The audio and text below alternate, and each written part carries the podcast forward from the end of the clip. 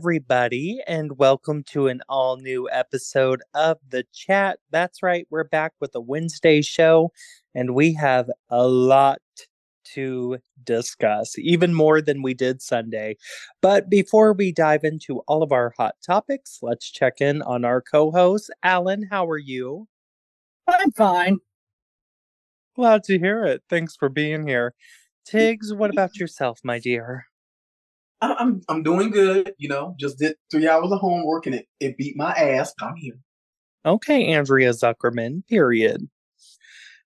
well, let's dive into the hottest of topics, and that is that the Writers Guild of America strike has officially come to an end after a deal was accepted by the Guild's lawyers and board from the American Motion television pictures actors academy you write a script i write a script whatever it's called. Um so the word anyway soul train. That's what it is. But yes. the there is a contract. I've read it. It is fantastic. They have even included uh daytime serials which go the route that days of our lives went by going to streaming on peacock. They've got everything in there. So alan almost 150 days and this strike is over. What are your thoughts, Alan? It's great. It's over now. I'm less excited about Chris and Dan being back for General Hospital because they're back, back to be back on their meandering bullshit. But it is great as they got the deal and they got pressures against AI.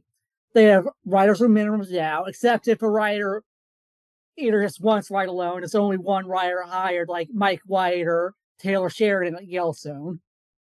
But yeah, and, and residuals for the streamers, if 20% of uh, streamers subscriber base watches the show, they get bonuses. So that's great. It really, really is. Um, and thank you for the little breakdown to our listeners.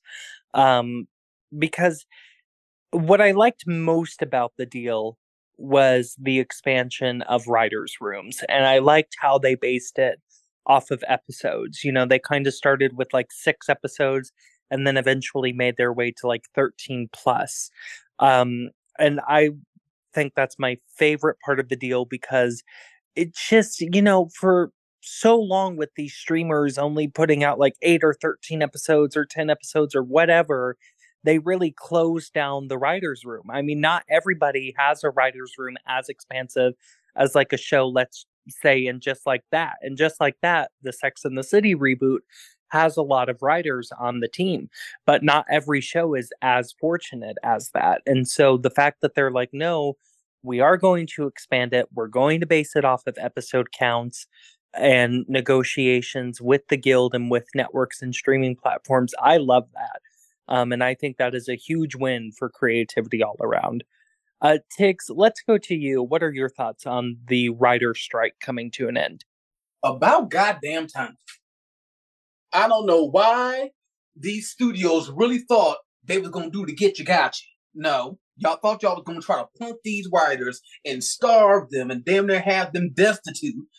And it didn't work. Like just like it didn't work 15 years ago, and it's not ever going to work. So I'm just so happy that they finally got their heads out of their asses and they came to a decent deal. I'm sure the writers didn't get everything they wanted, but from the looks of it, they got about 75, 80%. So hey. And you know, the studios realized, you know what? All the money we wasted that we done bled out over the last 146 days, we could just pay these motherfuckers. So, you know, Bob Iger and all of y'all, fuck y'all, pay up, get them people back to work. Now let's work on these damn actors. I'm very, right. very, very happy about this. And hopefully, you know, we can see some changes with our soaps. I know some people on Twitter, well, I don't think that'd be right if Chris and Dan, and I don't give a fuck because GH was shitty before the strike when they were still there. I don't give a damn about none of that. Chris and Dan have had the last, what, five years to prove themselves. They're mediocre. I didn't think we can get worse than Jean and Shelly, yet here we are. They gotta go. Bye. Like At thanks least- for freeing to go. Okay. Oh, At least Jean and Shelly understood because they came from the school of breakdown writing. So at least they understood how to not make their plots last two and a half years at a Yeah, time. yeah, you could just clearly tell Chris and Dan, they don't know what the fuck they doing. Exactly. They don't know what they doing. Um, Frank gave them a chance. They've had the last few years. They got better after the COVID break, but then after that COVID break, they got back into that slump again, where they're just running on fumes. Hmm Mm-mm. No, go ahead and take this experience and take this new lease from the the writer strike ending. Take your asses on somewhere else. Maybe y'all can write for some little series on Hulu or Starz or some shit. Get the fuck away from my General Hospital. No, I want them to be stuck writing Lifetime movies of the week. Oh, because well, they can do that too. Hey, hey. I don't want them writing anything. Yeah, they can on take their ass to uh, the American Family Channel with Candace Cameron Bure and write some of that bullshit. Do that. Just leave Port You know Charles the fuck alone. Or Go they ahead. Just be demoted to breakdown writers. No, Take- I don't even want them doing that shit. They can break them down all right. Clean the flows of the studio. Shit. Take down some sets. Scrub off some spray paint. And Marco Wayne, Steve Kent, fuck all that.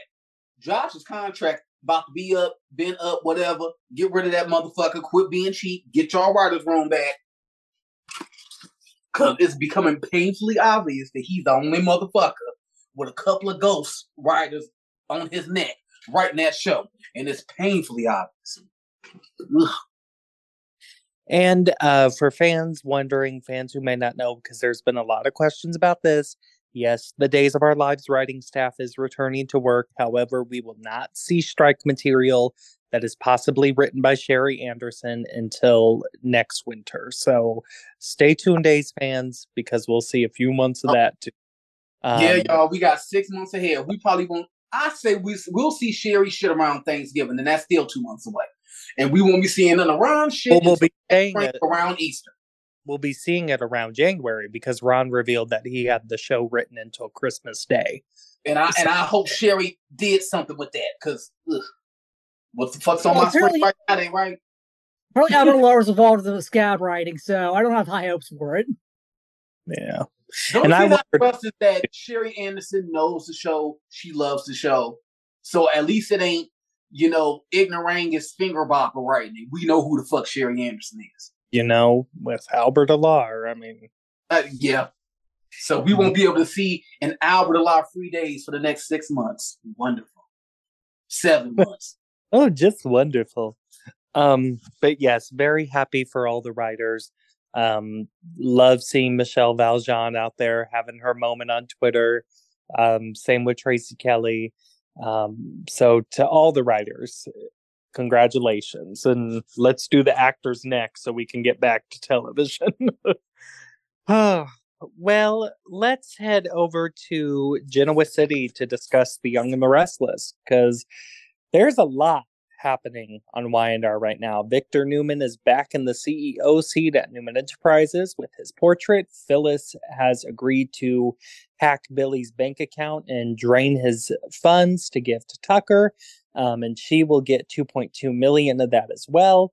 And Mamie is back. Mamie is back and has been revealed to be the private investor in Chancellor Winters, taking over Victor's private shares of the company.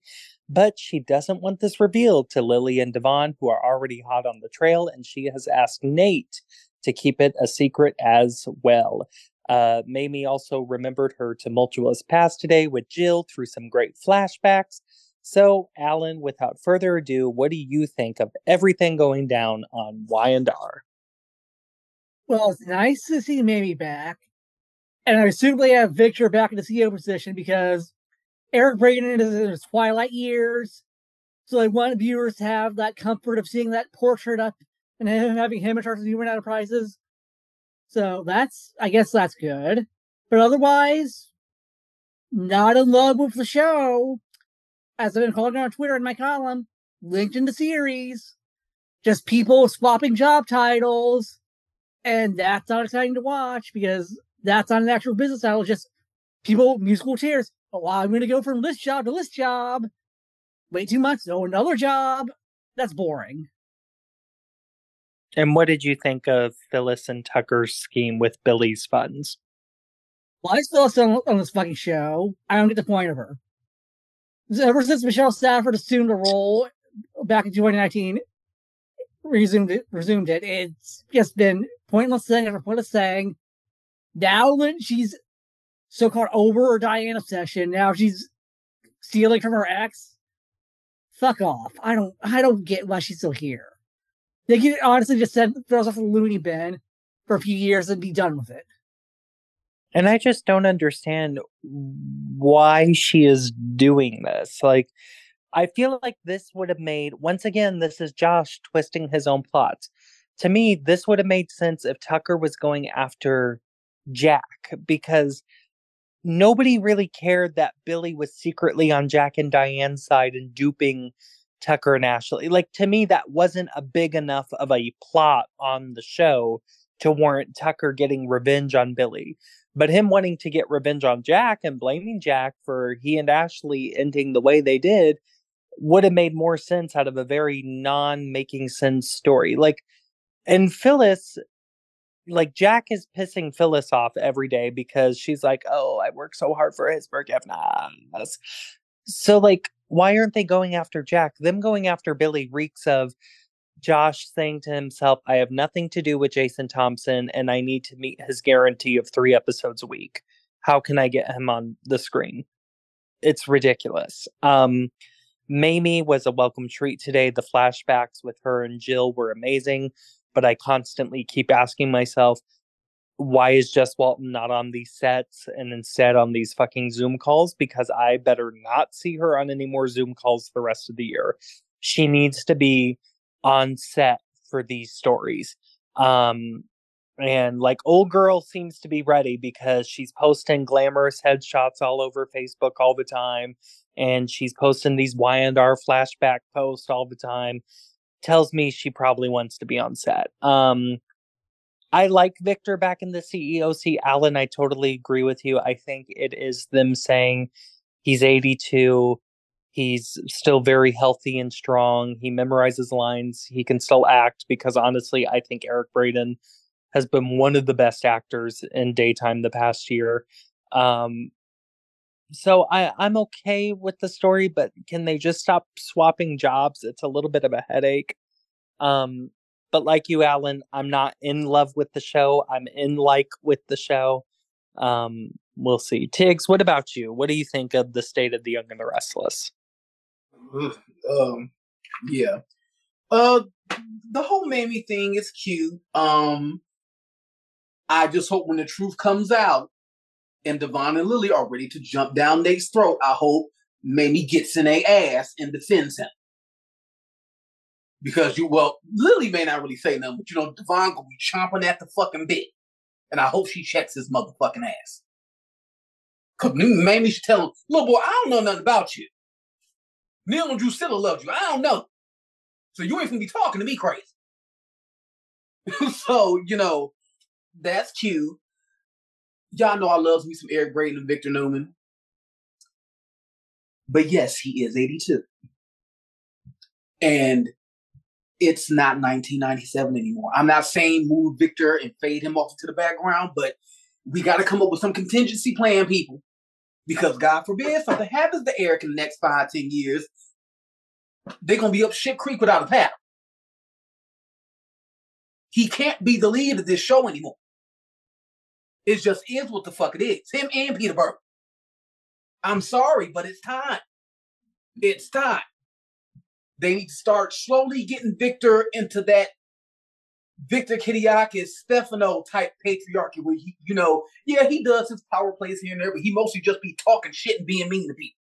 It's it's getting to that point. It's time. Bo needs to go ahead and do that with Eric too. It, it's time. Um, I don't mind this latest little takeover, but once things get situated, Victor can't take over that damn company at 90 years old. It's ridiculous. It's just as ridiculous as Nikki being over there at Newman Media when she needs to be at the goddamn ranch planning social events and trying not to fucking drink a bottle of vodka. like they, because that's the problem with Y&R. They they don't want to evolve these characters.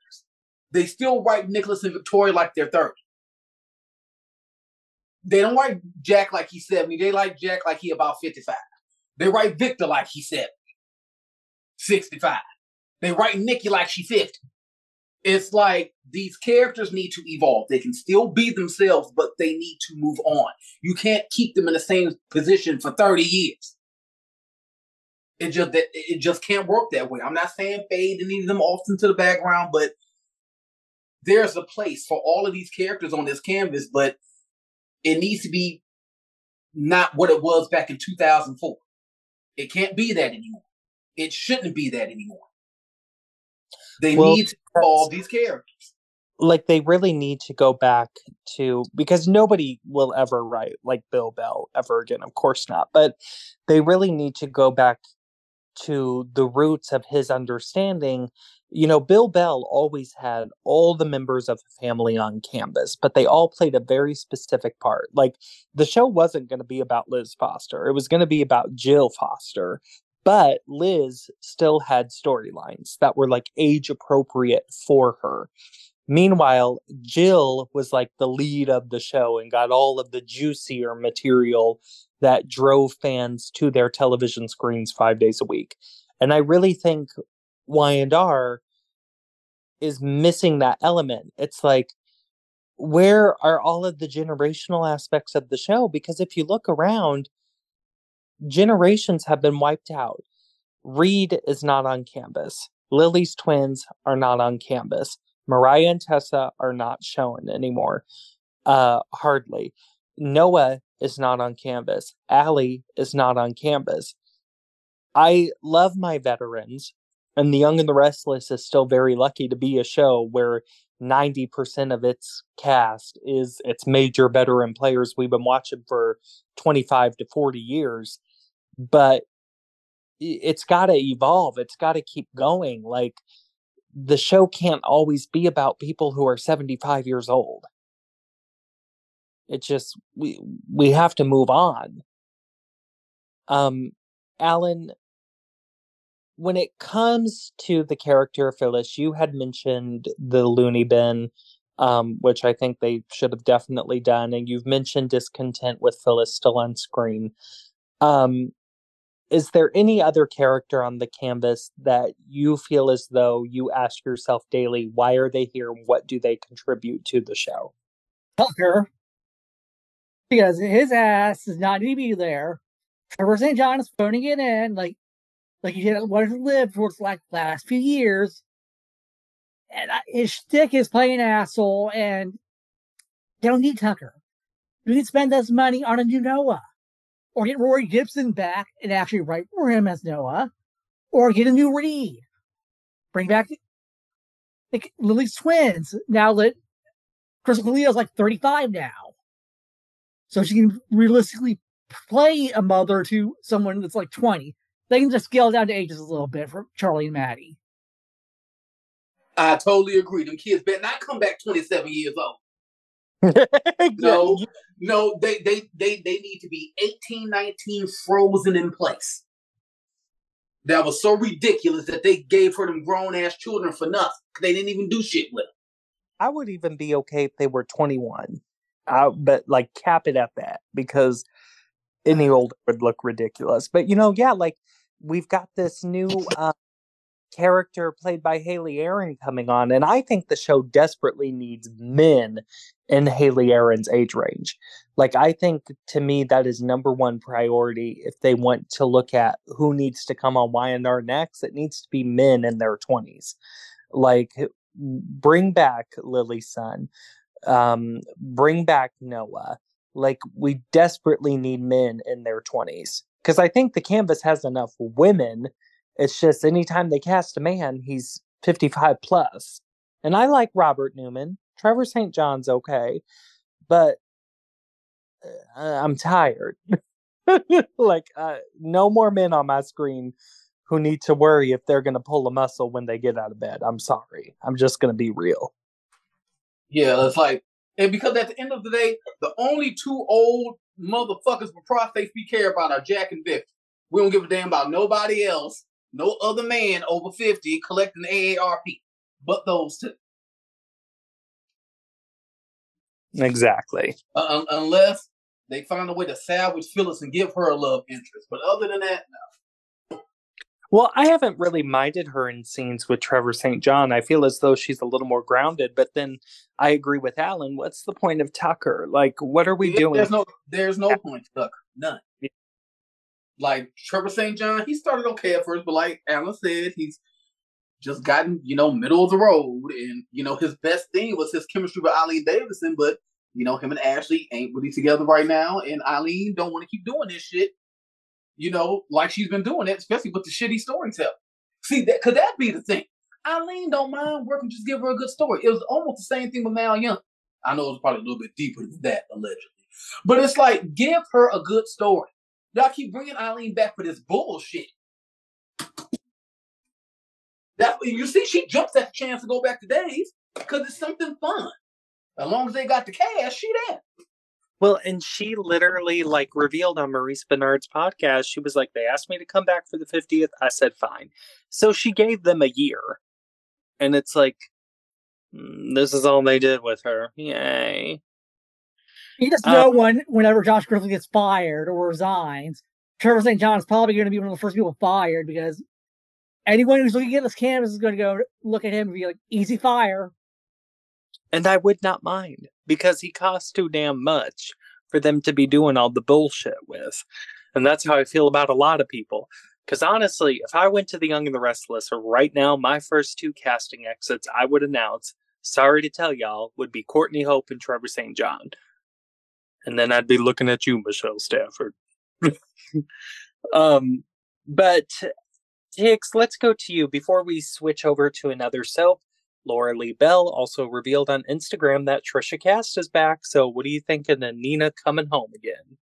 About motherfucking time. I don't see why it took six motherfucking months, and she better have some damn scenes with Chance. It was so stupid when she came back for the 50th, and her and Conner Floyd didn't share scenes together. Like, it was weird. It was stupid. But I loved her dragging Abby, but I'm just like, and I don't want her coming back on some bullshit where she just back to like be a cheerleader for Cricket and Danny and get all up in Sharon's face because Sharon is fucking our son. They pulled that bullshit with Lauren and Scott. Well, all Lauren existed to do was just be a bitch to Sharon. Same thing with Sharon was with Dylan. All Paul existed to do was be an asshole to Sharon, even though he had just met Dylan and had known Sharon since she was a teenager in high school. They bring these people back just to yell at Sharon for fucking their sons. Tricia Cast deserves better than that. So let's see what they're gonna have her doing. And that's probably exactly well, what have her doing. She better have something to say about her son giving up his birthright of a home to his whore of a wife. So. Yeah, I, I I don't see how. Ain't no way in hell Jill or Nina would have let Chance pour that shit. And that's the thing with Chance. Like, eh, why write him as this little goofy, ookie bookie cop who don't give two fucks about his birthright. It's a slap in the face. It is a slap in the face. I've never liked Chance being a cop. I, have never liked him wanting to denounce himself and all this. I've been praying for some purpose, something to shoot his motherfucking ass in the ankles or, or in, the, in the knee so he can't be a cop no fucking more because I'm so sick of it. We all know cops do not fare well on the young and the restless and cops should be just be peripheral characters. And god damn it, Nina Webster's child ain't no peripheral character. She already got a cop son. I didn't mind wrong. But Chance, ugh, no. And yeah, let him go get him, You just cast some sort of soap bet to play a cop who pops in occasionally when needed. Exactly. Frank Dicopoulos is right there. Yeah, go get Frank Dicopoulos. He could yeah. even he could even date Tracy. There you go. Um, Alan, what are your thoughts on Tricia Cast? Well, hopefully she pl- gets to play scenes with Chance, but who knows? Going knowing Josh, since it's just him just shoving French fries up his nose, right? Just writing it all alone. Well, now he has the script regular script writers back, but no breakdown writers. So I miss him. He needs to fucking go. Well, at least it'll only take six weeks for us to see script writers back, so that makes me happy. Um, yeah, I I do wonder though if they are setting up for just a small tribute episode to Jeanne Cooper because I did tweet out I was like it's really bothered me that this whole month of September has gone by and no mention of the decade anniversary of Catherine's passing. But then I'm like, okay, Mamie's back, so and remembering her history with Jill, so I assume Jess Walton will pop up on set, and then Tricia Cast is back, Michael Damian's back. Like maybe they are planning just a little something to remember Catherine, which I hope. Um because they've remembered everybody else. Um you know, dedicating sets left and right to people. And I'm like, okay, well, what about the woman who Bill Bell hired to save the show in the first place six months in? Um, so fingers crossed. Get that. I, because of the strike, I will give them a little bit of leeway. A little bit. Because for years, they invoked Catherine's name like it was some saving grace, and it wasn't. So, if they are going to do something, do it right. It writes itself. So hopefully now that Josh has some script writers and hopefully some breakdown writers, CBS, they can do something, you know, maybe October, November, that's fine. So look, I'm trying to be nice here. Shit. oh God. Well, let's head over to Days of Our Lives. Um, because mm. there's oh, okay. Um there's some stuff just a few things going on over there. Um Alan, let's start with you, my dear. And the sigh wasn't meant for you, it was meant for the story we have to discuss. Alex is Victor's son. Alan, what do you think? Hopefully, if they have to give Victor a retcon son, this is an old misdirect. It's going to turn out to be really Xander, which is also not great, but preferable. But Alex just doesn't work as a character. They've really tried to make hard to tried hard to make him happen. He's not happening. And Robert Scott Wilson should just be let go. He's not going to play Ben anymore. I'm sorry. I've always liked Robert Scott Wilson ever since his all my children days when I was getting blowjobs, well, uh, teaching Colby about computers. But yeah, I have no use for Alex, so this sucks. And that's what it feels like. Like it honestly feels like they're just trying to throw anything at the character now. Oh, he's Victor's son. Oh, he doesn't like Maggie. Oh, he likes Maggie. Oh, he wears glasses and goofy underwear. Oh, he's with this person. Oh, he's still sexually harassing Stephanie, but now she finds it attractive. Oh, yay. And it's like somebody pulled up a clip. this was so hilarious. Somebody pulled up a scene between Jane Elliott and uh John Aniston and Victor's like, "Yeah, I know that baby is Justin's." So like eh, can we not do this? Can we just fast forward this shit and move it the frick along? Um, Tiggz, what about you? What do you think of Alex being Victor's son? It's so fucking stupid. I know that you know, yeah, um, yeah, Victor and and you know, Angelica messed around around the time Alex was conceived, but I'm like, ah, if we have to do a, a, a kid, it, it, should be just Xander because it never made any fucking sense anyway. How they conjured up this brother of Victor's to have this bastard son. It never made any sense. It should just be Xander, and hopefully that's what it is. I'm thinking Teresa did something because she was interested in Alex and she wants him to run tight and get all the money. So maybe she did something. I can totally see that. Hopefully that's what it is, because she can't stand Xander no way. And she, I mean, she begrudgingly started to like Victor towards the end, but yeah, it's just it's stupid. Yeah, like like I said, like they write Alex like he's Charley Dietz from Empty Nest. He's gross. It's been over a year. He's not working. Recast Sierra and bring back Ben if you got to, or ship Robert Scott Wilson off because it's not working. And I am so tired of them shitting on Philip. This is just another excuse for, you know, Philip's not have to run Titan and all that stuff. It's like Isabella's dead. Bo is Bo took some some goddamn uh sleeping pills and he ain't woke up yet. Just yeah, just let Philip run Titan and let him get himself together, quit being a 40 year old loser, let him stay sane, and just let him run Titan and follow in his father's footsteps. Because I, Alex being Victor's son is so fucking stupid because at the end of the day, him and Justin are still going to consider each other father and son. Victor's dead and gone. Who the fuck cares? Well, and yeah. you know, you said Tiggz, maybe this is part of Teresa's thing, which you know I wouldn't put it past her, and that would be delicious and soapy. And you know what? If it comes out that way, then I'm gonna be dancing and singing on here. Because... No, no, that'd be great because it, it, it, it makes sense. Yes, it, it's it it'd be kind of like a payback to Brady. Like you ain't getting your grandfather's company. It's kind of a payback to Victor for fucking with her mama. Mm-hmm. Like you know, it it it, it makes total sense if that's what they're doing because other than that, I'm not I'm not understanding what's going on.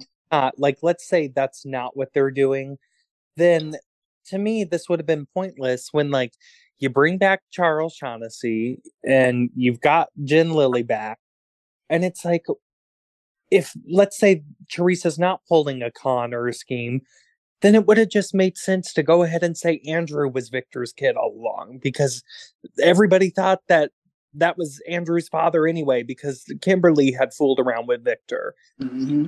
And it's like, move that along. But, you know, I, I will hold out hope that maybe it is Teresa pulling a con because we're about to switch over to um, what's her buckets. Uh, oh my God, I forgot her name. Emily O'Brien. We're about to switch over to her for the rest of the storyline very soon. So maybe that is the storyline. So do um, we know what's happening to Gwen? I don't know. I'm I'm behind on the show. I'm um, behind too. I'm hoping Gwen gets like just uh, she needs to be taken in the middle of Horton Town Square and stoned to death. Well, Alan, I know that I saw a clip before I got caught up that uh, she was like, "Oh, Chris and I already knew they were sucking each other off." Um, what's going on with Gwen right now, Alan, while Tiggz and I are behind? I don't watch those scenes. I'm a little behind as well. Oh well, oops. Okay, everybody, moving around. just, because like it's just it's it's ridiculous at this point. We don't need it's any so more ridiculous. long. We don't need any more long lost DiMeras. We don't. Stefano had enough children. He had enough grandchildren. We don't need any more. Y'all shouldn't have killed off Benji. Y'all shouldn't have killed off Lex. Like we don't need any more. No, no. It's and like, like these storylines, though. If you want to do these stories, pay attention to your history. You know, you bring on Dimitri von Leuschner.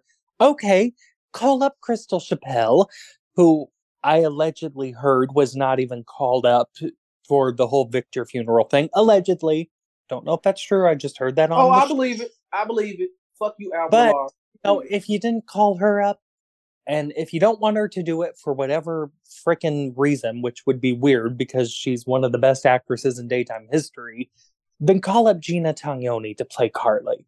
Because it's like to me, this story would have worked so much better if Carly would have been here. Yeah. And then it go then it goes back to that to that age old um rumor that her and Deidre Hall can't stand each other and they ah! never canvas at the same time. exactly. you know. Oh goodness. But yeah, Days is just it feels so rough all the goddamn time. It, it um, is. It's just I oof. I, I just uh, and then like I said, the Harris and Ava thing and uh, like I like I, I watch Days and I, I'm trying. I'm trying. But just it, it, just something like when they call Carly a fucking chocolatier. I said, she a who? Oh, who? Y'all must be talking about Carly Hershey. Because you ain't talking about Carly motherfucking Manning. Not Not, Carly. doc, not Dr. Carly Manning. Like it's just and they and they know this. It's the little things that drive us nuts. So why do you do it? Why do you do it? Don't nobody pay attention to detail like a motherfucking soul thing. Just stop it. If you're gonna do some shit like this, do your fucking research. Ugh. I told myself, I said, you know what? The writer's strike is over. Starting in October, I'm going to try, try to just watch one on and GH in days and just try to meet them halfway. I'm trying. But ooh, they are not making it easy. Like you said, Casey, it's rough. Well, speaking of other rough stories going on on days, Alan, what do you think of the whole Sarah Horton mess? The mess she's gotten herself into. Hmm. Sarah knew who she laid down with. She knew that Xander shot Marlena, put Nicole in a cage, stole a baby, which indirectly led to Haley tumbling down the stairs and dying. She knew who she let stick his dick in her.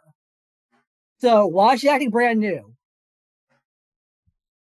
I think the thing is, Alan, Xander and Sarah, they still have chemistry. They're still a popular couple. But we all know how Ronald is. He does no fucking balance. He doesn't know what balance is. And it's just like, yes, Sarah knew who she was getting into with, but I mean, it's not too far fetched to not want your husband committing federal crimes once a month. Xander needs to evolve and grow the fuck up. He can still do shady shit here and there, but no more kidnapping people, no more trying to kill people, and all this other shit. Like, no. Like, I'm over that with Xander. Xander needs to evolve. He can still be a scoundrel here and there and do little dirty, smug shit, but within reason. Like, they like they don't Like, like that's my whole thing because of course Sarah a no woman unless she just as trifling gonna condone this shit. Oh, oh Xander, you you little kidnapping scoundrel. Oh no, I guess for me, like, I don't necessarily. Well, let me. I'll get this out. We'll see if it makes sense. I guess I really don't need for him to evolve in the sense, like, I don't need him to all of a sudden be Mr. Good Guy who occasionally No. does that thing, but I need, like, his plots, and this goes for really everybody on the show. I need plots to get smarter. Mhm. You know, like when we were having Stefano get Marlena possessed, yeah, it was batshit crazy, but there was a smartness to it. There was decades of a rivalry already there from when he killed Roman, when Roman tried to take down his criminal organization.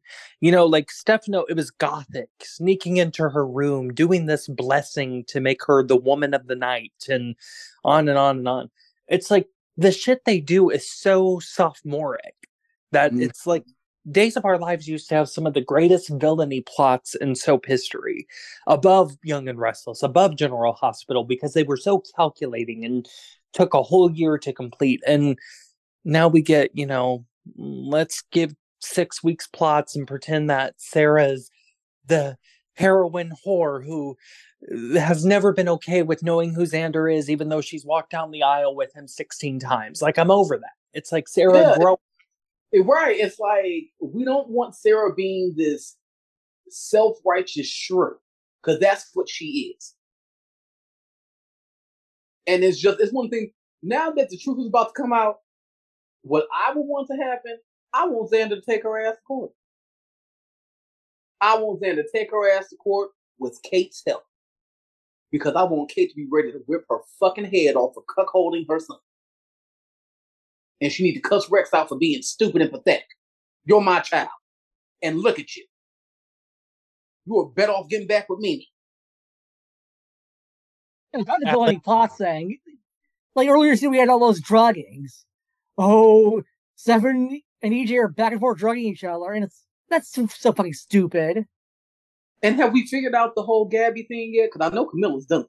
Are they recasting? Or are we gonna get some cockamamie ass reason Well- Stephanie and Gabby break up? I mean, there was that casting call put out around the Alarr scandal, like a week before Alarr scandal came out, and it sounded very Gabby esque, but I don't know. There's been like no specific confirmation because you know Brandon Barash was like, no, they're not recasting, but then that casting call came out, so I guess we'll see 15 years from now. So we'll see. I Um, just and, uh, Oh, go ahead. No, I just one more thing. I just they need to solve the Bo and Hope issue. They need to. You can't promote the return of your signature super couple. And then you give the fans the worst back from the dead story in soap history. The worst. I don't give a damn what's going on behind the scenes. I don't give a fuck if Peacock gotta put their motherfucking foot down. But something needs to be done and this needs to be resolved. Bo can't just languish in a coma at 65 years old forever. This is ridiculous.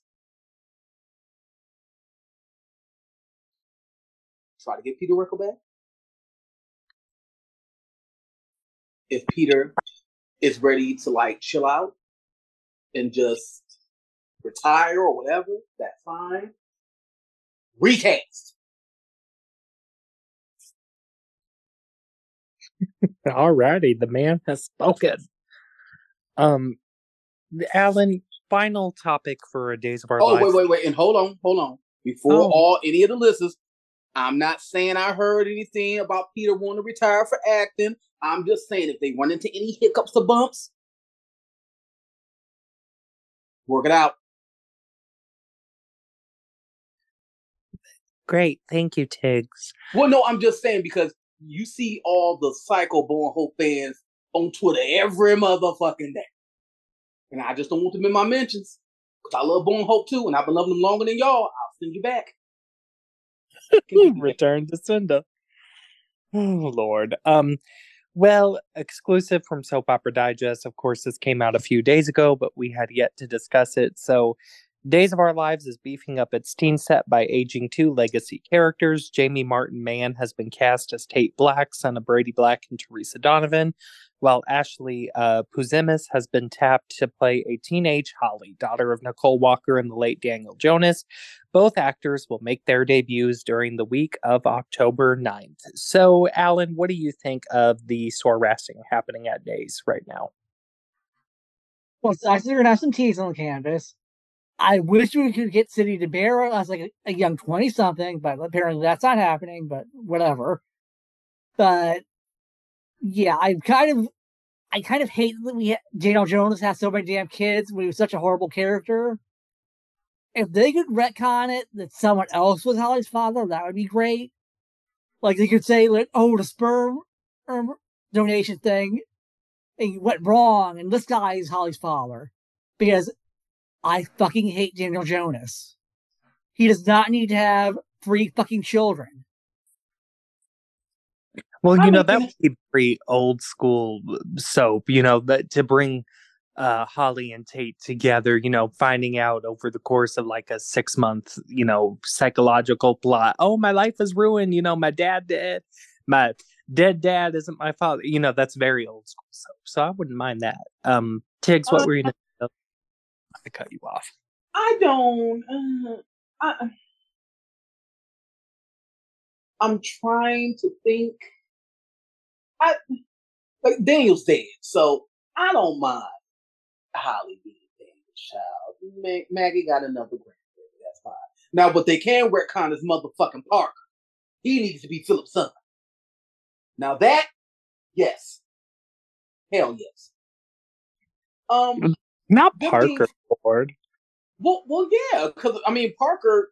I agree with you. back. but Because- You just threw part we discussing Tate and Holly and you're well, like, no, I'm just saying because Parker. well, I mean, I'm just saying. We said Daniel Jonas got too many kids. Um, it's, it's gonna be interesting to see Nicole with a teenager. And I want her to be a little bitch. I want her to treat Nicole the same way that Nicole's raggedy ass used to treat Faye. I hated the way she treated her mother. Because Faye didn't do nothing to deserve that. And Nicole treated that woman like shit until the day she died. I want Holly to treat Nicole like shit. Um, I want Tate to be a little shit too, because good lord, his father is a man child. I love Eric Martsolf, but just seeing Brady's petulant ass with a teenager. But um I could definitely see the route them going like, you know, discussing Tate's inheritance and yeah, they have really they have a lot of story they can do with these two. Like yeah, they've got a million stories because of how effed up their parents are on both sides. I love this. I think this was yeah, and I, and I think and and they could both be two messes, and they can both have their Achilles heels. Holly can have her grandma Maggie, and Tate can have his grandpa John. Those are their Achilles heels. You put them kids in enough scenes with Suzanne Rogers and Drake Hogestyn, and the whole the whole fandom will love if they can act. So you know, I mean, I'm cautiously yes. optimistic about it because the whole paternity thing with Cole was about to blow up, and I would just love Holly being like, God, mother, you're 50 years old. You finally got pregnant and you don't know who the father is? Not 15 years old. Like, my God. Mother, uh-huh. were you drunk on martinis again when you slept with Eric and EJ? God. Like, I want that. I want her to be a rude little bitch. That's what I want. Oh, Lord. No, sweetie, it was a drug biscuits. this is going to be such a mess. I love it. Because that's what I would if it was written like that. And yeah, and shit, shit. Cause I'm, because I'm like, who else could they bring on to be a spoiler? But Sydney is Tate's fucking cousin. Exactly. We don't need any more. Right, and, and Parker is, is Holly's brother. So it's just like, oh my god, shit. Well, I, I mean, think, you might have to go the old fashioned soap route and create a new character, you know? Yeah. You're gonna have to and honestly, and this might really shock Alan because I usually advocate for digging into the past, but make it a character who's not tied to anybody. You know, say that their parents have sent them to that Salem private school um, and they live in downstate Illinois and they're politicians, and there you go. And well, that Chloe wasn't related to anyone, or well, yeah, well, well, yeah, I guess she was related to. Her parents were already on campus when she came. Oh, yeah. Like, yeah, okay. Well, Mimi wasn't related to anyone. Exactly. So you really got to go like the old school soap route and just create, um, you know, a whole new character for this teen set. Which you know that might do the show some good, honestly, because uh, I didn't mind who they harassed when we did the 50th, but it would have been nice to throw in, you know, some wild cards in there that weren't Jade who needed to be saved from the cult or mm. but yeah, it's like create a really good old fashioned soap character and throw them into the mix with this new Soras set. Yeah, they're gonna have to because, like I said, they they related to every goddamn body else. Exactly. And honestly, that's Days of Our Lives problem. yeah. um yeah, I can't no wonder everybody started dating their cousins. Yeah, unless unless they wanted to SORAS Thomas. I guess. I mean, that's not a horrible choice. Yeah, they they could SORAS Thomas. Um yeah because he's not related to Holly. Uh, somebody mm. else has a friend that they could SORAS a daughter that's not related to anybody. I'm sure there's somebody out there. Um, yeah, but I'm I'm excited. I think this is a really good decision. Um, you know, you get used to them. I think this is the perfect time for them to come on because we'll get used to them throughout the fall and the winter, and then hopefully by the summer they can have their own big first story. But please, I caution days. Please don't do it like you did the teens from the 50th anniversary. These people do not need 16 storylines in their first year. I find that shit ridiculous. Because remember how Vivian Jovanni, no wonder she couldn't find time to act. She was on every goddamn day and she had 63 stories thrown at her. Like Ciara, wasn't she like a drug addict? And then Chase came along and then she was falling in love with grown men twice her age, and then Bo died, and uh, like, she was raped. Don't forget that. Yeah. Well, that case came along because like look back. Give her loud, give her loud, give her loud. No, I like I, I will put that in the same vein as Frankie Frame's murder. As that was that and Frankie were two of the most disgusting, vile scenes I've ever seen on the soap opera. Ever. Grandma Horton's couch. Like right, right. For Tom and Alice Horton's great granddaughter to get brutally raped by her stepbrother in their living room. NBC should have smacked the shit out of Dena Higley and Josh River for that bullshit. Yes, Josh, the North remembers. You mm, will oh. get your pink slip. They should have come and never work in daytime again. Taken off their belt and just. Mm. the only good oh, thing them motherfuckers did do was kill off there well, that is true. And that was actually a really good episode. That whole triple car accident. oh, actually... it sure was. Especially when I knew that motherfucker was gonna die. Okay. I had my Reese cups and my confetti ready. And then they punished us for that by having them cry about Daniel for a year. Oh yeah, and then you know Brady, Brady's memories when he got his heart. Oh, I'm like, what the fuck is this? I can't believe they really unleashed Daniel Jonas on us for eight years. Like just to kill him off after you know not having anything else to think of doing with him because he got 178 storylines as well. and the only time he was interesting was he was mixing up with Kristen because Shawn Christian and Eileen Davidson were hot. That was actually really remember. Yeah, that's the only time I didn't mind. Damn, like now if he fucks Kristen, I might say he can stay. Okay, because him and Eileen were hot it felt like we were back on on As the World Turns with him and Mara West. Like that shit was. That's why I always say it. Like they should have just made Shawn Christian Mike Horton. Everything they did with him besides Dan, everything besides that they could have did, and it would have been and it would have been so soapy if it was Mike. Imagine if Mike would have came home and started fucking Kate and Chelsea.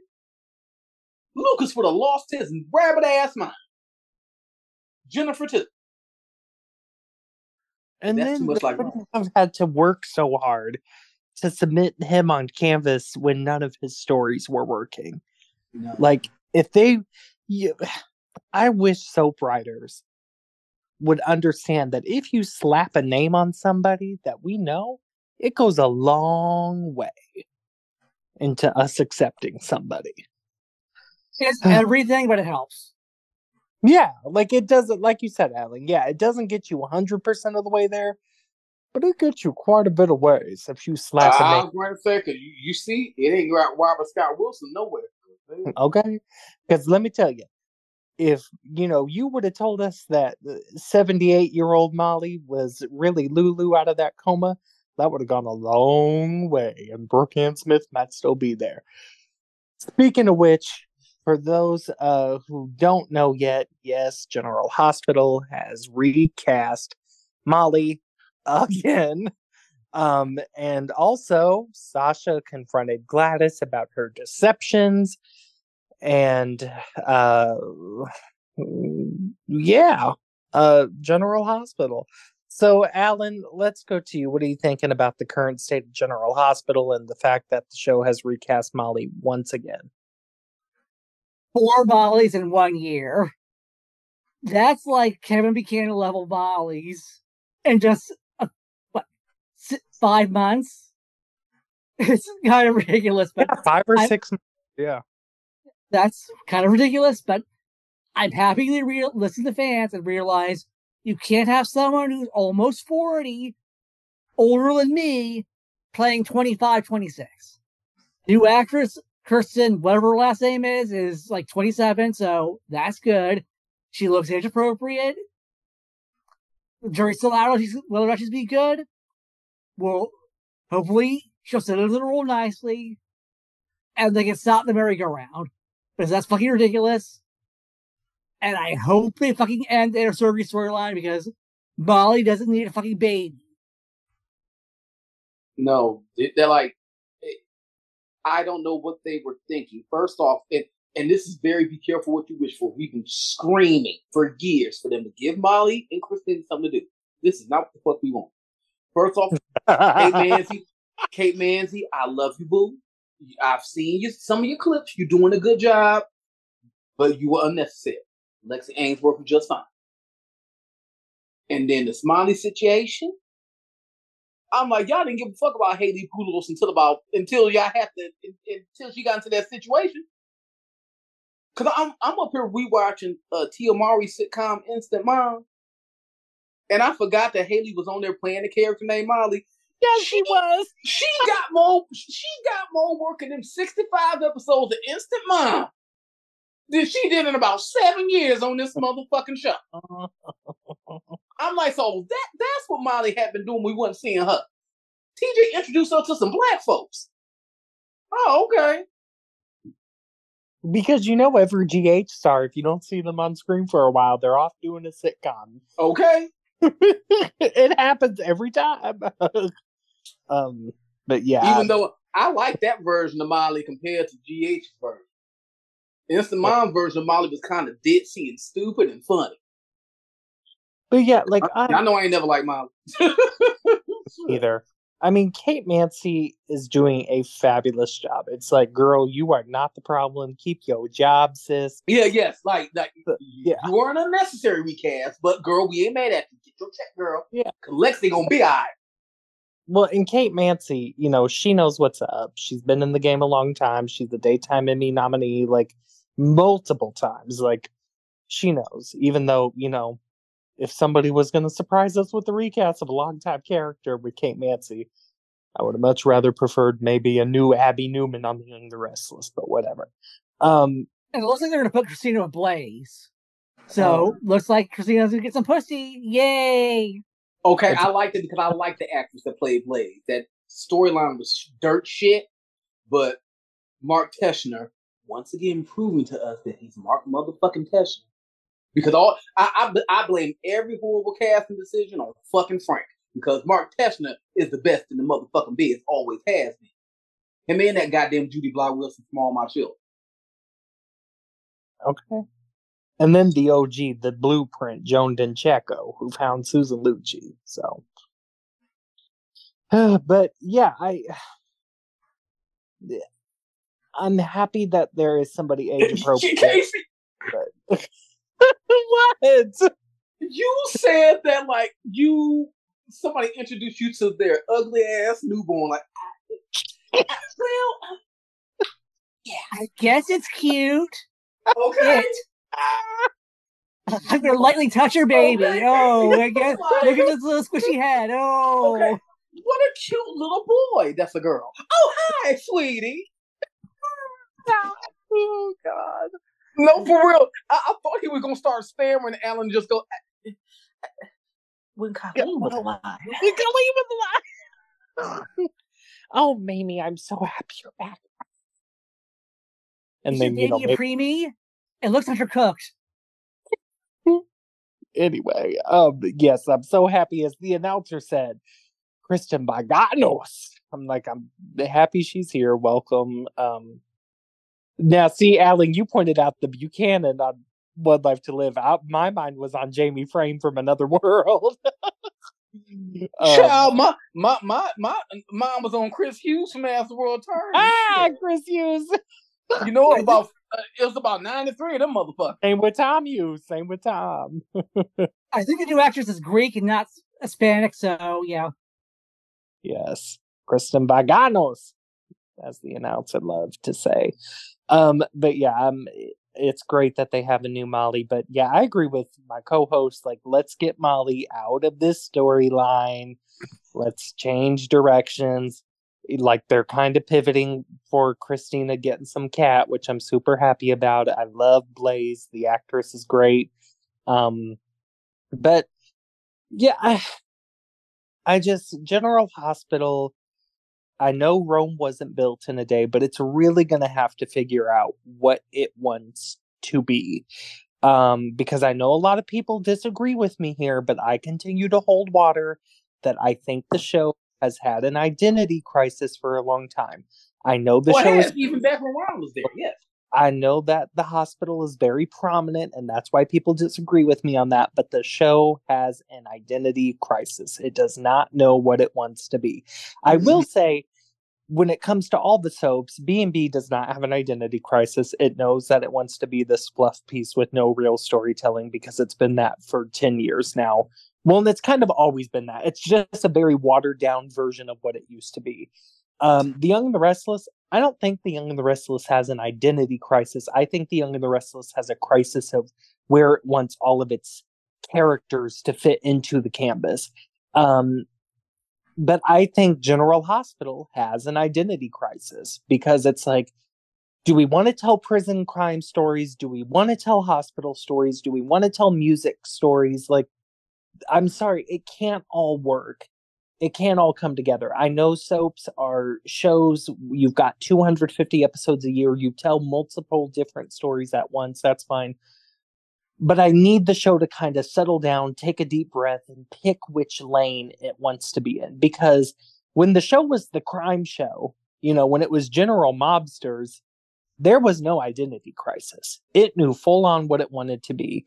Ron did not have a crisis for his whole time there. It kind of creeped in the last 16 months, but not the whole time. He was very hospital driven with a little bit of crime added in with Ava and Sonny. But the show to me is not on solid ground. No, it's it's too many fucking characters on the canvas. And then you're you're you're having Blair Kramer and Jackson Montgomery pop in and all this other shit. And it's just like you Frank, you doing too motherfucking much. You doing too much. We don't need we don't need Port Charles to feel like a real city. Stop it with the 75 fucking cast members. Stop it. A good 15 of them motherfuckers need to go. And I'm sorry. And they need to fix a certain thing named Caroline Spencer. Carly's probably the easiest motherfucker to write for on that fucking canvas. Go back and look at those Sarah Brown and Tamara Braun tapes. Hell, go back and look at Laura Wright's first five years on the show. You can't. I, I know he part. You know he helped create the character, but goddamn, Robert Robert Guza Jr. the only motherfucker that know how to write this fucking character. It's ridiculous. Garin Wolf didn't know how to write her. Ron didn't know how to write her. Jean and Shelly didn't know how to write. Chris and Dan don't know how to write. Which is so sad because Ron Ron came so close. Ron came so very close when he brought Sean Kanan back. Yep. And yep. we have this resurgence in Laura Wright, not only yep. in performance but in character. And then AJ and Carly should have been the next Alan and Monica. And could have been. And could have been. They should be on their third wedding by now. like Oh, but instead, here we are. You know, but, but no, you you turn Carly into a fucking Karen. Yeah, and we it's don't like, want to see that. It's so tone deaf. It's so tone deaf. It's like I really want to ask them, who do you think the character of Carly is? Just fiercely loyal. No, no, no, no, no, no. Not what you've been telling the fans for the last decade. Who do you think Carly is? Because that's GH's big problem over the last decade too. You always tell us who these character is, but you don't show us. Like yes, when they talk about Carly, the essence of Carly is still there when they talk about the character. But then Laura Wright gets on the screen and it's a totally different story. They pulled the same bullshit with Jason and Sam. They would have everybody on the damn canvas waxing poetic about Jason. But a lot of times they did not show us why we should want Jason and Sam together. Sam lost her entire identity to that man.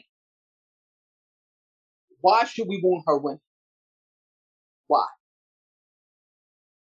Don't tell us, show us.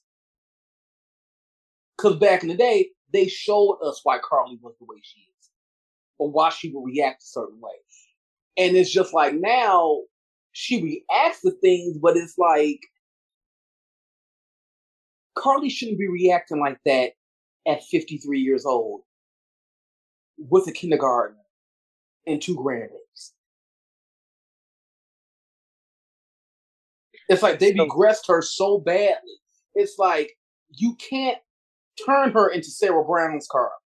And especially when there's no repercussions. Yes, Sarah Brown's Carly was yelling and shrieking and doing all that. People people were checking her and knocking the fuck out of her. She would have Brenda or or Monica or uh, uh Rock Alexis. or Alexis dragging her. I used to love those things when Nancy Lee Grahn tell Sarah Brown, little girl, little girl, don't play with me. And you know, Carly would give as good as she got, you know, she would hand it right on back. And we loved that because, you know, I don't know about you all, but like my type of soap feuds are you get a hit, I get a hit. Yes. And this shit with Carly and Nina, Carly getting all the damn hits. Like mm-hmm. they are really trying to vilify Nina for reporting a crime. Yes, she did it out of pettiness and spite. So the fuck what?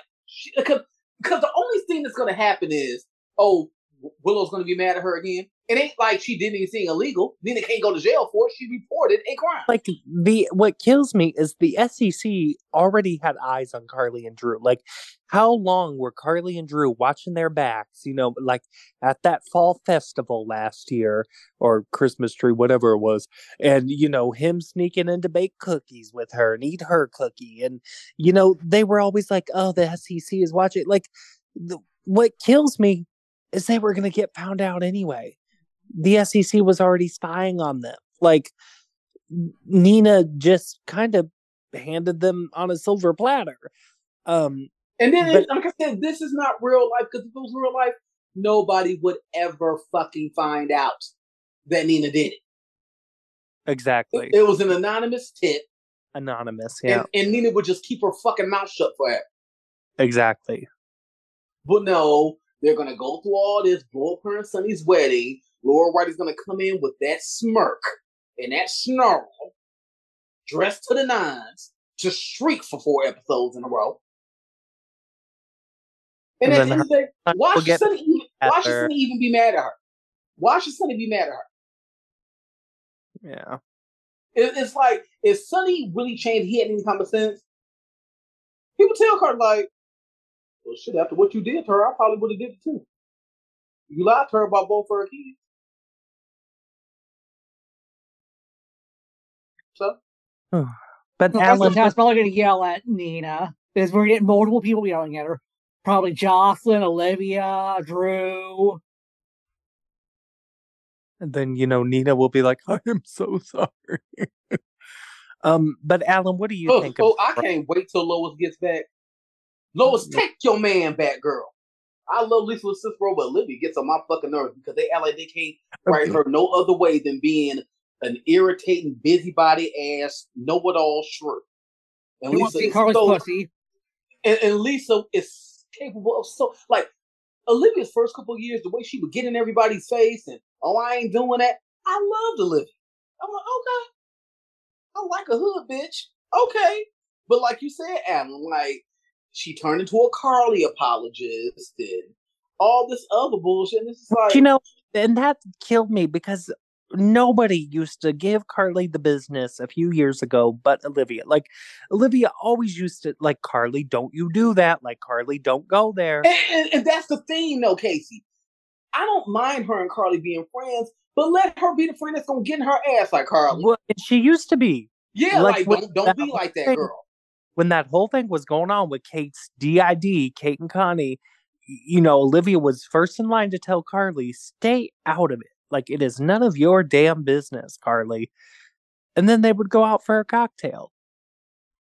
And it's Carly like, needs a damn friend like that. Carly needs to hold her accountable. Yes. Yeah, not somebody like Jake. Well, well, Jason held her accountable. But no, fuck all that counting to ten shit. Bitch, you fifty years old. Yeah, she needs some motherfucking ass down. While getting in her ass, like She needs somebody to give her the business who doesn't mind sharing a cocktail with her once in a while.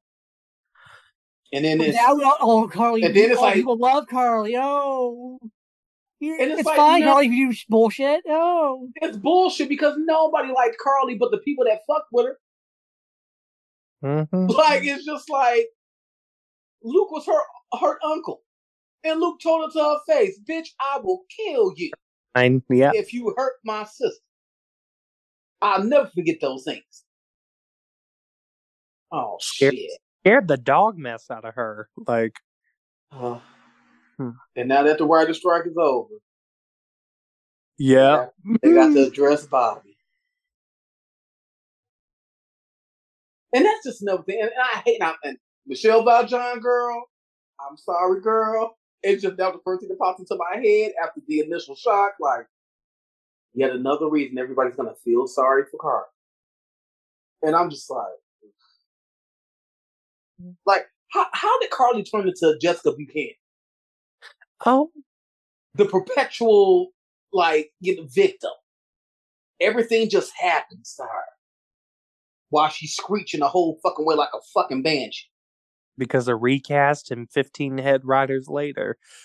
Cause I know, I know, when Laura Wright goes on her vacations, she probably barely want to talk. The way they be having her yelling that damn studio. She probably be telling Wes.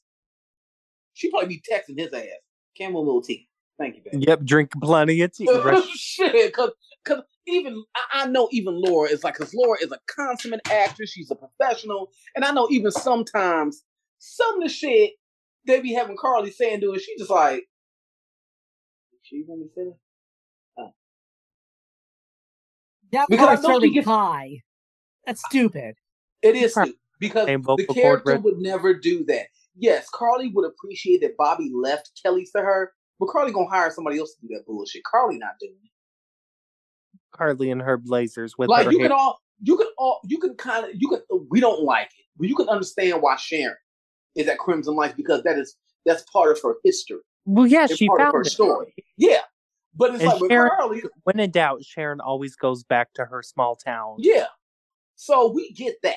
But it's like not caroline benson from jacksonville florida. No, ma'am. bullshit. Not not not that trailer park trash. Like no. Ain't She no motherfucking way. Up in there getting somebody's tater tots and coffee. Uh, if anything, Carly would be trying to get a, a, a, a, a somebody to help her turn Kelly's into a goddamn like into a franchise or some shit her like nightclub. Okay, or uh, okay, because remember Tamara Braun's Carly had Yeah. the cellar up on the Kelly. uh huh. now that's that's Caroline Benson.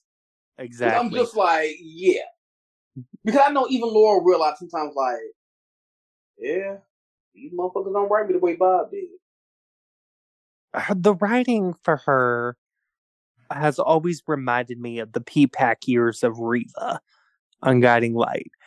It's just, it's like the character is there in moments, but then so untrue at its core. And it like, let's just throw everything at the character, rapid speed. You know, you get every single storyline, soap opera history.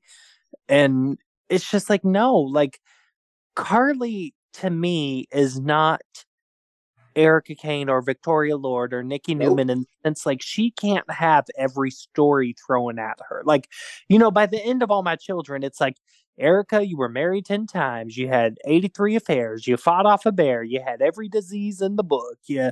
No, Went to- no, Carly is. But like Carly, is- doesn't work like that. Yeah, she doesn't work that way. She has to be a very specifically themed character, like Yep. Phyllis on Wyatt. Like, like, yeah, she. Needs I know to be we're Phyllis. over She needs to be. She needs to be Sammy.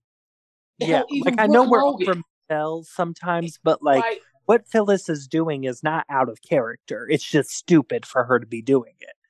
But it's not out of character for her to be doing this. But like Carly is so out of character, like to the point I feel like it's the networks interfering. Like I don't know if it's like Nathan Varni or people before him or uh, whatever, but it just feels as though they said Carly needs to be the center of this show at some point. I don't care how you get her there, just get her there. And how they got her there was giving her every single storyline ever, and it doesn't work. And, he, and, even with the storylines, Casey, character, she's not held accountable for the things she's no, done. not. And it's, and it's just like, what was the point? Yeah. Of her lying about Nina and Willow if once Nina got her lick back, it was gonna blow up in her face. Exactly. It's like that's not a good route, It's a one-sided rivalry. Even when Nina does get her lick back, Loki, we all know at the end of the day, the Queen of Port Charles is gonna triumph. And that's not good. Yeah. People are still allowed to like not like Carly. Yeah. It's like the, the only person in town well, no, the only people in town that are not like, like Carly are people we supposed to see as villains, like Gladys or or Nina or Ava, or or, or besides the one in the motherfucking only, Tracy Angelica. Because I tell you any motherfucking time, Jane Elliott will tell you to your motherfucking face. Tracy wouldn't do that, and I'm not. And that's why that's my motherfucking girl. Because I'm pretty sure they didn't try to have Tracy do bullshit over the years and Jenny be like, you can call Brian Frons. You can call Mickey Mouse, goddamn it, because I ain't doing it. And it don't get done. Exactly. Like Tracy Quartermaine and Scotty Baldwin are the only two goddamn characters that ever kept their foot, their feet on Sonny and Carly's necks. Justifiably so. And I know one motherfucking thing, Frank. When it's time to honor Jackie, Kin better be in that motherfucker. I know that. But they like to play fast and loose with him. Out of all the things going on in General Hospital, there is one thing that ought to make us happy because I know that I have been ecstatic over it and can't get over it. And that is, is that Joss has helped Trina pack for New York City and Spencer has revealed that baby Ace is fine, so they are a go. And of course, we know from Soap Opera Digest that it is finally happening. After 54 years, Spencer and Trina are finally going to make sweet love. So, Alan, let's go to you. What do you think of Spencer and Trina's New York City adventure coming to us? Happy Tree is going to get nine inches. Date all those to celebrate. So yeah. Wow, you got out with the inches and everything. Okay. Well, I just assumed Spencer's about nine inches. He looks like a nine inches type of man. But yeah, it's it's been two fucking years. God. I just that made me think. Didn't we have a podcast at one point titled Nine Inches Minimum? No, Wasn't ten that inches minimum. Ten inches? Okay, yeah. I was like, we I don't think a, Spencer's ten inches. He's nine inches. he, Because he's I don't a- know. It's it is Trina's first time. I don't think she needs ten inches. It's already gonna be a struggle of nine inches. and you know I. I, I love how Alan is so specific about the inches. Like, well, you know, that's a little too big for training. You know, Officer Rory was just six with a cute little curve up, but Spencer, yeah, he got it all. And Ford probably didn't shave his balls, but Spencer's balls are pristine. Oh, you know he, uh, honey, you know he's been manscaping for this strip. I can already tell. You know he is as light as a feather down there. Ah, Lord, but I'm, yeah, I'm Trina can't be seeing him. It's the first thing she's gonna see in person. oh my god. but yes, happy Sprina will finally fuck day to all who observe, like myself and Alan and Tiggz. Um, but Alan, what do you think this means for the couple going forward? In all seriousness, where do you see the story direction going? Hopefully, they'll stop inserting Esme into everything and they can get a new conflict for them. Because I'm tired of them talking about the fucking baby. They need to fucking find a permanent recast of Nicholas so Nicholas can raise that baby. Call up Jordi Vilasuso or How you any doing? other dark haired 45 year old and keep pushing. Okay, because Jordi is ready. Jordi quote tweeted somebody that said that. and He said, "Bitch, hire me, please." Shit. Okay, he said, "I don't, I don't want to hold a picket sign no more. I want to hold When, when, when I tell you, if I was Jordi, I would have been sending Frank all type of like basket. You would have called me V- Bree Van de Kamp in this motherfucker. I would have been sending him all type of baskets and telegrams and all my children and all got in like reels and you know, like, hey, remember when I said hi to you in the luncheon? Remember when we shared that dinner at a fan event? Please hire me, please. And start. Jordi has a new baby, so he needs money to pay for bi- diapers. Oh, that's But true. Damn, A- A- always the one that got to put out so many the business. Like, we know he does have a crack addiction, so you know he's gonna need a few kilos. Alan is like the only money he got is the Young and the Restless. Prospect Park ain't paid nobody, so you know he gotta get out there and find a job, find a job. I don't know what Um, his wife does for a living, so hopefully, I don't have money to support the kids. honey, and that's just it. We don't know what his wife does because Jordi might say, "I'm fine over here drinking my Merlot, being a house husband." Um, he might be Bree Van de Kamp, like Tig said. um, but Tiggz, what do you think of Sprina finally getting their time to shine? It's about goddamn time. Cause hell, Joss and Dex been fucking out, been rutting like farm animals since New Year's last year. um, like I said, I'm gonna get back into GH. Um, cause I know, and I'm not tooting my own horn, but I know there are a few of my followers that miss my tweets, and Oh, I'm, I'm coming back, y'all. I took a damn near six months sabbatical, but I'm tell y'all, yeah, spring and bringing me back. But the top reason I'm coming back got 10 inch nails, and she's from Bensonhurst. That's that goddamn little Cerullo. why'd you say it like that? Bensonhurst Shit. sounded like you know a Superman civilian worried about the next villain on there. I, I can't wait to hear her say Nettie or Brookie Hmm. and be a bitch to Tracy and grin at Sonny and fuck with Olivia. I don't know. Like Tiggz, what you're saying right now just has me playing the Faces of the Heart theme song in my head. I'm like, ugh, it's gonna But be that, good. that's what it needs to be. Yes, yes, And please, please let her be a Nina fan. yes. Oh my Because- god! Because stank. Lois ain't like none of no damn Carl. because- Because Robin and Brenda are her girls. She ain't like no motherfucking Carly. So she they Yeah. bet not have her come on kissing Carly's ass. I don't want her coming up to you know Carly and Carly going, "Oh my God, Lois, how are you?" Oh, It's Like, like, no. no, I want to to be a scene. I want to be a scene when she see them at the Savoy. Carly and Olivia having a drink. She like, hmm, of course y'all are friends. Love her. Shit. Oh goodness. But yeah, um, we'll see if GH turns it around. Um, but I think that the best thing on the show right now is by far Sprina finally getting, finally And, getting. and like I said on, also I said on Twitter, Avery Pohl is a good actress, but it's time to kill off Esme. It's time. Y'all had y'all chance to give her a decent redemption story after making her pay for what she did, and you didn't do it. Nope. Let Yeah. her go crazy and let Trina kill that bitch, and let us move on. they skip the steps. It's like, you know, she could have found her newfound path with the amnesia, but like this whole let's not have Esme pay for anything. Yeah, they could have locked her in Ferncliff, and Heather could have tortured her for a couple of months, and it could have been an accident that led to the amnesia or something. Like she should have paid a little bit. Amnesia is not like say shit. Like Trina should be allowed to speak her fucking mind. I don't get this whole Trina needs to constantly be, you know, no, I'm not gonna say anything to her. No, the bitch ruined your life, amnesia or not. Tell that bitch off. Her and I'm- Jocelyn should have beat Esme's ass.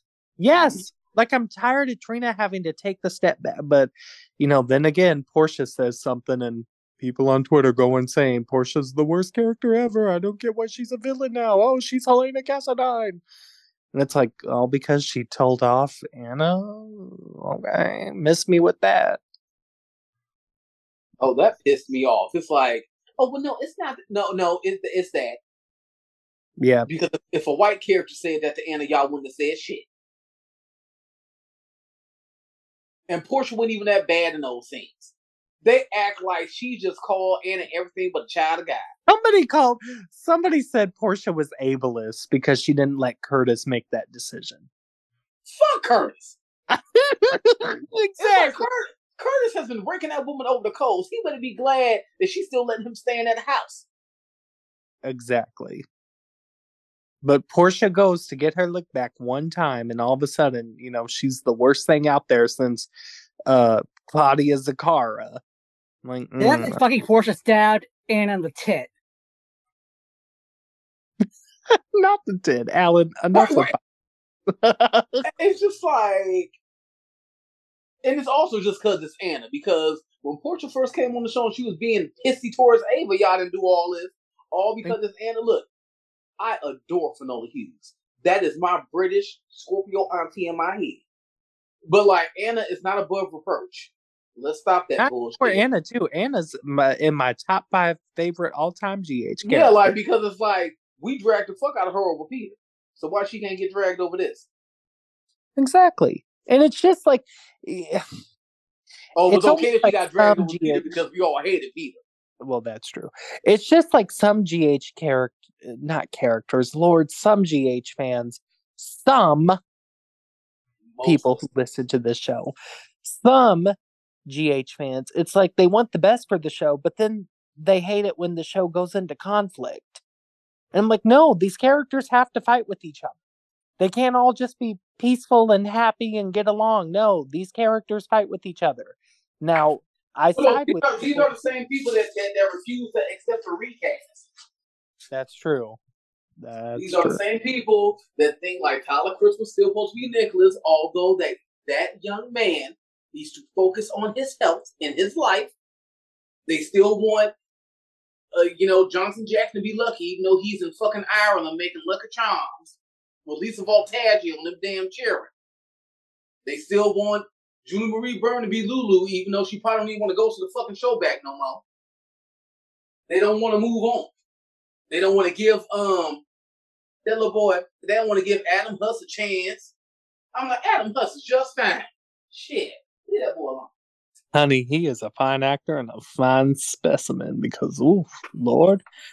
No, I he's see. not going to be permanent Nicholas. No way. Because if they wanted him to be permanent Nicholas, he would be on contract.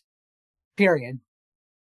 And that's just so stupid. You know, him a- Alan, you I know, really think, part of I what really think he can he can flourish in that role if they let him. He really could, but you know, it's part of what you're saying, Tiggz. It's they let GH lets fans back them into a corner every time. And sometimes it's warranted and sometimes it works. Like, you know, that's how we get a new Molly.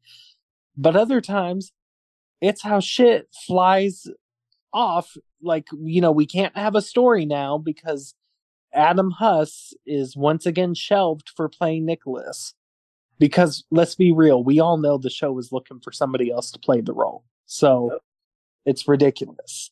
It's just like it's the same people who led to it, you know, being Kate Mansi getting recast as Christina, even though Lexi really didn't need to go anywhere and said she was more than willing to play the story. Like, it's bullshit like that. And I'm over it. Like, GH caters to the audience to a f- fraction of the audience that doesn't make sense. Because I will say, you know, the people I follow that are GH fans, they are the people who GH needs to be listening to. They yeah, are the like where, yeah, like, they make sense. why the fuck has Brina taken two years to have sex when they are the show's hottest young couple? Why the fuck do we have 67 characters? Why the fuck do we not have Lulu woken up? Like, those are the GH people I follow. And and, and and I'm gonna wake it up, and I don't give a damn. Why hasn't Robin re- been recast? yeah, where Edom Regal is right there. Right there, Kimberly. Mc- And and before y'all get to starting y'all squawking, Kimberly is fine directing. She does not want to do this full time anymore. And it is ridiculous that Robin Scorpio is nowhere to be found. It's ridiculous. Especially with all that's going on with her mother. Yes, it's ridiculous. Same thing with Sammy Brady. Get over. Like these shows at this at this point, these shows have nothing to lose. You really think, oh, Sammy Brady getting recast gonna get days canceled? Do you really think Robin Scorpio getting recast gonna get GH canceled? No, the fuck it is. Let go of your fucking fantasies and move the fuck on.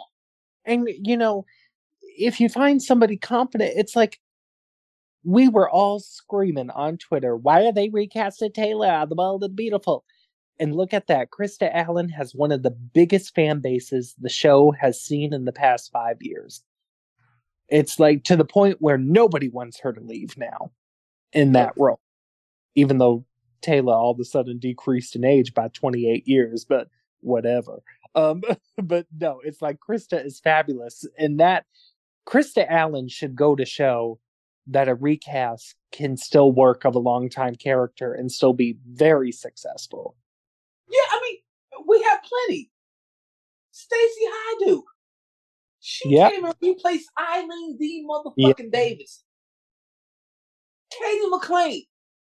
Jennifer Horton, yeah, Like, goddamn it, Melissa Reeves stank ass was on that show for 35 years.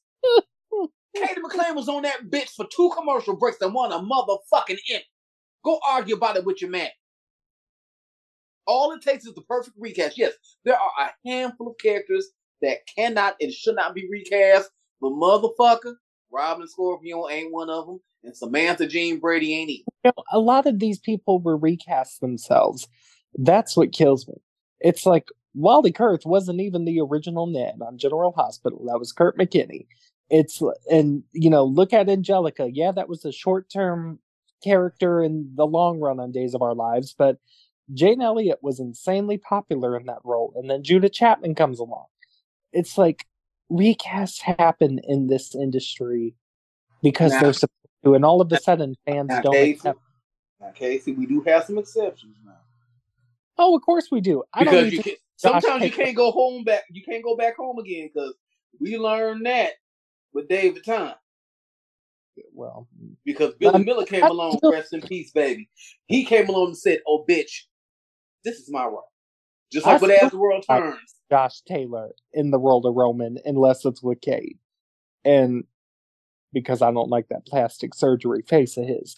But um, And David Tom tried to do the Billy Miller mannerisms tried to do the with Texan accent. lisp. Vicky. Yeah. But you know, like with As the World Turns, like Scott Bryce came back and Hunt Block was like, "Oh no, babe, no, babe, you're Oh, and then there was that weird. remember that weird Craig in the middle of them? Jeffrey Meek wasn't that his name? I Yeah. liked him. He was I didn't mind him. I didn't mind him because like John Child. Lindstrom, adore line Jon Lindstrom, but Jon Lindstrom was just like a same version of Ryan Chamberlain. But Yeah, it's like yeah, I didn't, I didn't mind Jeffrey had Meek. Stuart Damon and Frankie Brady as mobsters. Um, Lynn Herring was playing Henry's mom, which I actually did like Lynn Oh yeah, Audrey Coleman, that was actually good cast. yeah, that was actually. That was they were both quirky and neurotic and goofy. Yeah. But no, that really gave. I feel like that really gave Lynn like her time to shine because you know, like listening to Lynn Herring's soap opera digest interview when she was like, "Yeah, I went to go audition for Jill Foster," like it just her soap trajectory makes so much sense. Like ugh, I adore her. Um, but yeah, it's like recast happen all the time. Like I, I bring it up on Twitter all the time. I'm like, Kelly Massal can play Ciara on Days of Our Lives, and I promise the world will be okay. Right. It's like Victoria Konefal does not want to do this anymore full time. Like, so should we not never see Ciara again unless she want to come on for two episodes? That's stupid. Exactly. And, you know, I've mentioned it on the podcast before. It's like Erika Slezak was not the original Victoria Lord. And in fact, Gillian Spencer was so popular that it allegedly had Agnes Nixon shaking in her boots if she was going to kill Vicky off or keep her. Because Gillian had skyrocketed to popularity with Joe Riley by her side. And, you know, look, same with Jess Walton. My God. Jess Walton. Nobody ever thought that Brenda Dickson was going to leave The Young and the Restless again. And I mean, the same Well- thing with Another World. Like, I mean, Robin Strasser had that shit on lock as Rachel. And then Mhm. who the fuck came? Victoria motherfucking wouldn't have been her Jericho. And the rest was history. you appeared like from a dream. It happens all the time. God, I miss Another World. I do too. But anyway, th- we kind of got up. What were we even talking about? I don't know. Recast. Um, like, I don't know how we got here. Um, but yeah, it happens all the time, and it might seem earth shattering at first, but you know what? Y'all thought that Michelle Stafford was the only one who could play Phyllis. Gina Okay. Came and did the motherfucking thing for six years. Okay. And, N- and, and even still, it's like like with all my children, like Sarah Michelle Gellar did exceptional work as Kendall. Yeah. But then here come that motherfucking Alicia Minshew. From the moment she said hello, mother, and Erica knocked the shit out of her in that damn courtroom. We was on. It was on. And you know what? By the end of it, I couldn't imagine anybody else playing Kendall. And to this day, I'm like, where's my Alicia Minshew? Like, I need her back on my. s- And when it comes to recast, even Bill Bell knew. We all know the age old story. 29 years ago. It took him four motherfucking tries when he struck gold with the Queen. Sharon motherfucking case. Don't tell me shit about no motherfucking case. When we didn't had uh 83 Kevin Buchanan's, 62 Tom Hugheses, 43 Molly Lanson Davises, um 78 Joey Michael. Buchanan's, uh 52 Chris Hugheses. Shit. Oh Lord. But yeah, it's like the show must go on. Like But anyway, our show always goes on, so we will be back next week. But in the meantime, Tiggz, where can our listeners find you on the Twitter? The Ben Master Part 2. I'm going to make my grand comeback, tweeting the soaps, talking shit, pissing people off, and making people happy. No, you are not. Victoria Winter almost had a fucking stroke when she said that. I'm serious. She look, she put her whole Windamussy into it. Okay. Um, and Alan, what about you, my dear? Where can the listeners find you? On Alan Srappa. I love Casey. Don't you just love? That's the only time he, he sounds happy on the podcast that we about to be done. Uh, right, because look, we break off this Zoom chat, and he's like, "Uh, you guys, I've got to go scream into a pillow. Good night." Um, you can find me on Twitter at underscore case nineteen ninety nine. You can find our show on Twitter at the chat underscore podcast. You can also find us on Facebook at the chat show podcast. And like I mentioned, we'll be uh, back next week. So hang on to your hats, hold your horses, and we will see you then. Bye, motherfuckers. That takes why you got to be like that. Oh, have a wonderful evening to everyone listening. Or morning, depending on you're listening. Not okay.